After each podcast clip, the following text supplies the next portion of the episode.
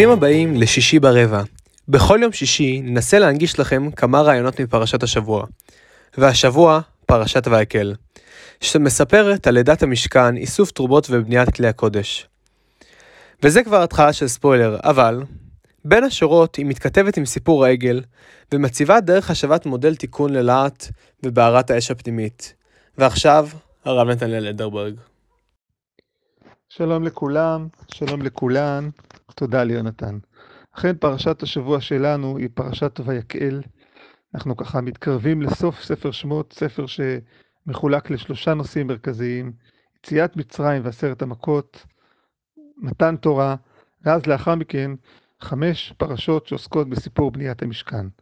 תרומת תצווה שמתארים את השיח בין הקדוש ברוך הוא למשה בעולם העליון, כי תישא שתיאר את חטא העגל והשלכותיו, ועכשיו פה לראשונה משה יורד אל העם ומשתף אותם בסיפור המשכן. במובן הזה בפרשה שלנו המשכן מתחיל להיוולד, מתחיל אולי אפילו להיברא, להפוך להיות משיחה פנימית בין הקדוש ברוך הוא לבין משה בעולם העליון, להפוך להיות מציאות. ומשה מצווה את העם, משתף אותם ביצירה, מכניס אותם לתוך סיפור בניית המשכן, סיפור בריאת המשכן, והפתיחה היא מאוד מפתיעה.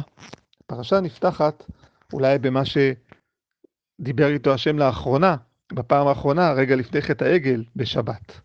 אבל בצורה שמעוררת את תשומת הלב. הפתיחה היא, ויקהל משה את כל עדת בני ישראל, ויאמר אליהם, אלה הדברים אשר ציווה השם לעשות אותם. כשאנחנו קוראים את הפסוק, אנחנו קודם כל סקרנים לגבי המילה ויקהל. מה זה ההקהלות הזאתי, או איפה מצאנו עוד פעם מילה כזאתי.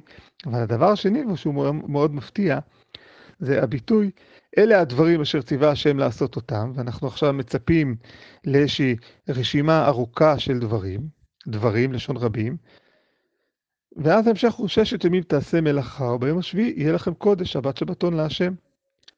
ובזה זה לא תבערו אש בכל מושבותיכם.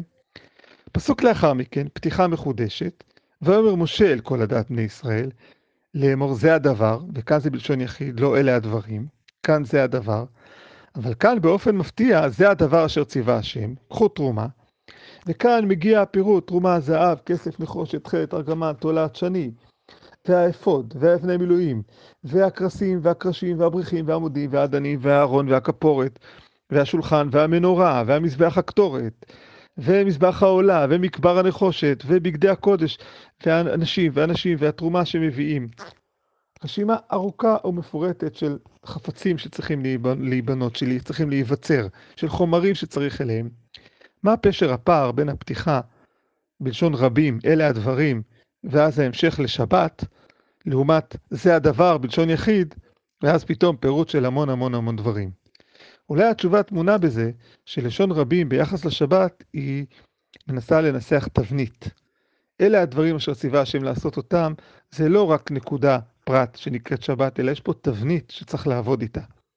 ולמה זה חשוב למשה להדגיש את זה כאן? כי את המילה ויקהל פגשנו גם בחטא העגל.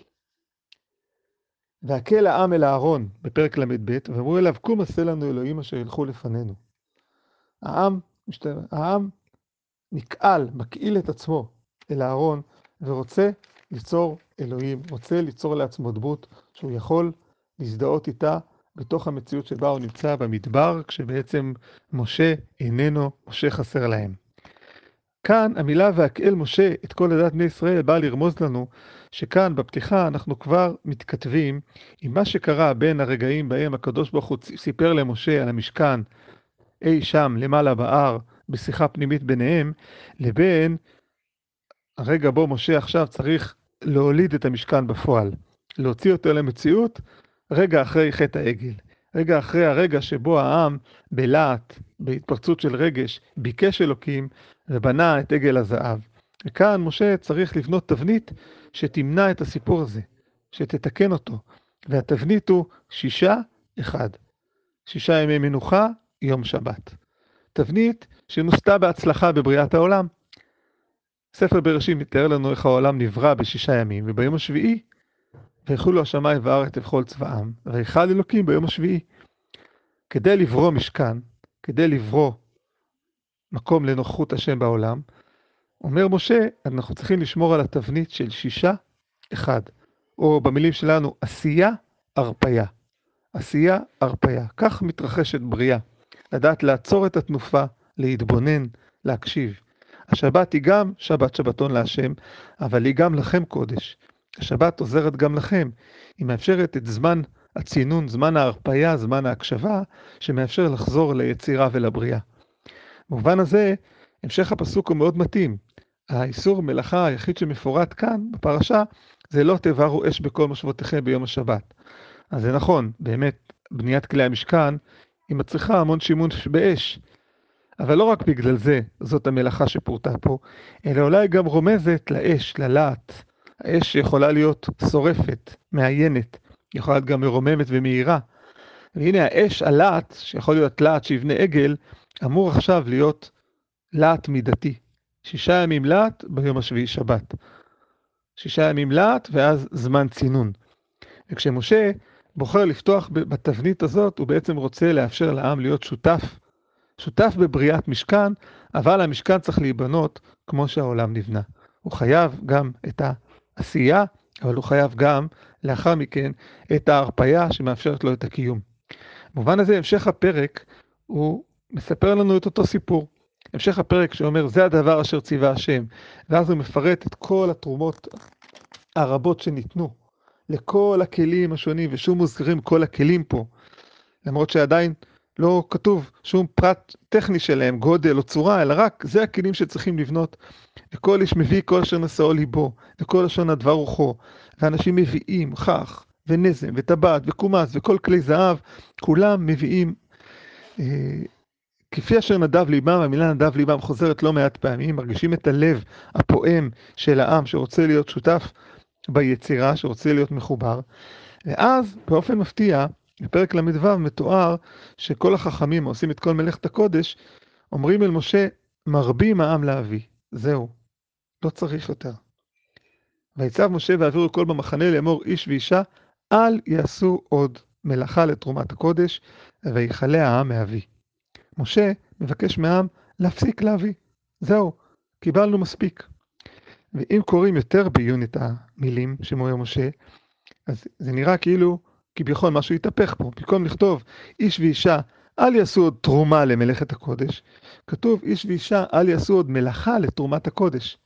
פתאום הבאת התרומה הפכה להיות מלאכה. אכן ככה זה, כשתרומה ותרומה ותרומה הופכים להיות משהו מכני שכולם נותנים, אין רגע הרפייה, אין רגע שהות, אין רגע התבוננות, אי אפשר לעצור את התנופה, אז התרומה הופכת להיות המלאכה. ואילו המלאכה הופכת להיות התרומה. וכשמשה עוצר את התרומה, הוא בעצם מאפשר לתרומה לחזור להיות תרומה. שישה ימים, אחד, עשייה, הרפייה. עשיית יתר הופכת בעצם את התרומה, את נדיבות הלב, להיות פעולה מכנית. ולכן משה אומר להם, זהו, בואו נעצור כאן. מבחינה זאת, תחילת הפר... הפרשה מתכתבת עם המשכה. תחילת הפרשה הייתה שבת, הרפייה, לא תבערו אש, לא ללכת על הלהט הדתי, לא לתת לו להתפרץ. אולי רמיזה שכבר תכין אותנו למה שיהיה לנו בספר ויקרא בחטא נדב ואביהו, עוד איזה סיפור של להט, של אש זרה, של התפרצות, אבל לא ניכנס לכאן לזה כרגע. וגם התרומה, תביאו תרומה, אבל גם התרומה היא במידה, גם התרומה היא בגבולות, וכשיש מספיק אז לא מפריזים, עוצרים כאן. הרעיון הזה הוא בעצם איזושהי הפקת לקחים מחטא העגל. חטא העגל, היה בו את כל, את כל הרצונות הטובים. היה רצון לבנות משהו, זה היה משהו מזהב, היה רצון לתרומה. כל החומרי גלם היו נכונים. הבעיה הייתה המהירות, הפזיזות, חוסר הסבלנות, חוסר יכולת להיות עוד בשהות. זה מה שגרם לעם במקום להמתין למשה, ליצור עגל מזהב שבנוי מתרומות ולאבד לאבד את הלוחות הראשונים וליצור מציאות חדשה. אז החלק הראשון של הפרשה בעצם מנסה להוות תיקון לחטא העגל. איך נתקן את חטא העגל? כשהבריאה של המשכן היא תהיה מותאמת לבריאה של העולם. ובאמת גם בקודש הקודשים יש קרובים וגם בגן עדן יש קרובים. כן, הזיקות פה הן יפות והן מרגשות, ואולי הן מלמדות על הסימטריה האפשרית בין אלוקים שבורא את העולם, לבין האדם שמכניס את אלוקים לתוכו, בין אלוקים שבורא יש מאין, לבין האדם שבורא עין מיש, והאפשרות לחיבור הזה היא כל עוד בעצם, היא כל עוד נשמרת הסימטריה בין עשייה 6, הרפאיה 1. ולכן גם את הבניית המשכן, שאפשר היה לעשות בלהט דתי מטורף, יום ולילה, בלי הפסקה, צריך לדעת לעצור לשבת כדי להשתאות. החלק השני של הפרשה שלנו, משה מתאר את כל כלי המקדש, אבל כאן התיאור הוא לא תיאור של איך לעשות, תעשה ככה או תעשה אחרת, כן? זה כבר לא הפרשת תרומה, ועשו ארון, ועשית, ועשית מנורה, ואת המשכן תעשה. כאן זה בלשון אחרת. ויעש בצלאל את הארון, ויעש שני כרובים, ויעש את השולחן, ויעש את המנורה. כאן התיאור הוא כבר כמשהו שקרה. פה זה נולד, פה זה נברא. אחרי ההפנמה של השבת אפשר לברוא משכן, אפשר להוליד משכן כשכל העם שותף בתרומה וביצירה. ומשה, ובצלאל עכשיו בונה את הכלים, והמעניין הוא שבשונה מהתיאור בפרשת תרומה שתיאר ארון, כפורת, שולחן, מנורה והמתין עם מזבח הזהב עד לסוף פרשת תצווה, כאן בפרשה שלנו כל הכלים מופיעים.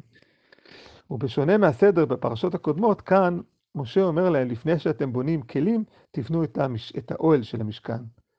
צריך מקום להכניס אליו את הכלים. אי אפשר להשאיר את הכלים בחוץ. בעוד משה קיבל את התיאור של הכלים לפי חשיבותם מבפנים החוצה, משה אומר לעם, תבנו כלי. כלי הוא מידה, כלי הוא גבול.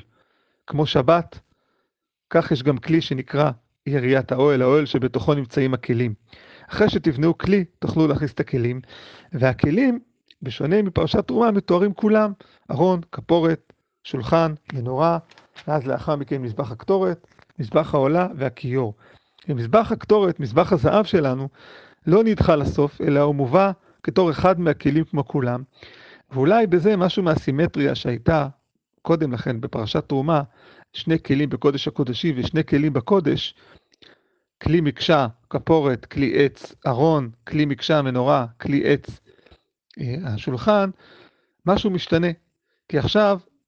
גם מזבח הזהב נכנס לקודש, ויש פה שלושה כלים, ועכשיו הוא כלי של ממש, הוא לא רק מקום טכני לשים בו קטורת בעת הצורך, אלא הקטורת פתאום הופכת להיות מהותית.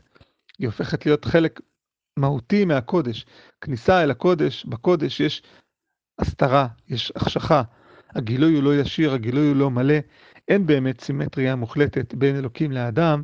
מהרגע שנכנסו מידות הרחמים, זה אומר שאנחנו גם בהסתרה. אנחנו פוגשים את האלוקות בהסתרה, בגילוי שהוא חלקי ולא פנים אל פנים, ולכן מזבח הזהב הופך להיות כלי מרכזי כמו השולחן, כמו המנורה, כמו הכלים האחרים, בתוך הקודש, כלי שמאפשר בעצם את החיבור בין אלוקים לאדם במתכונת המחודשת של המשכן, המשכן שנולד להיות המקום של התגלות השכינה, ובו העם שותף על ידי הבנת המידתיות, הבנת השבת והבנת בניית המבנה לפני הכנסת הכלים, וההבנה שהכלי, הכלי הזה הוא לא, של מזבח הזהב, הוא לא כלי נוסף, אלא הוא כלי מהותי שמאפשר לנו בעצם אה, אה, התגלות במתכונת החדשה שבה אנחנו קיימים.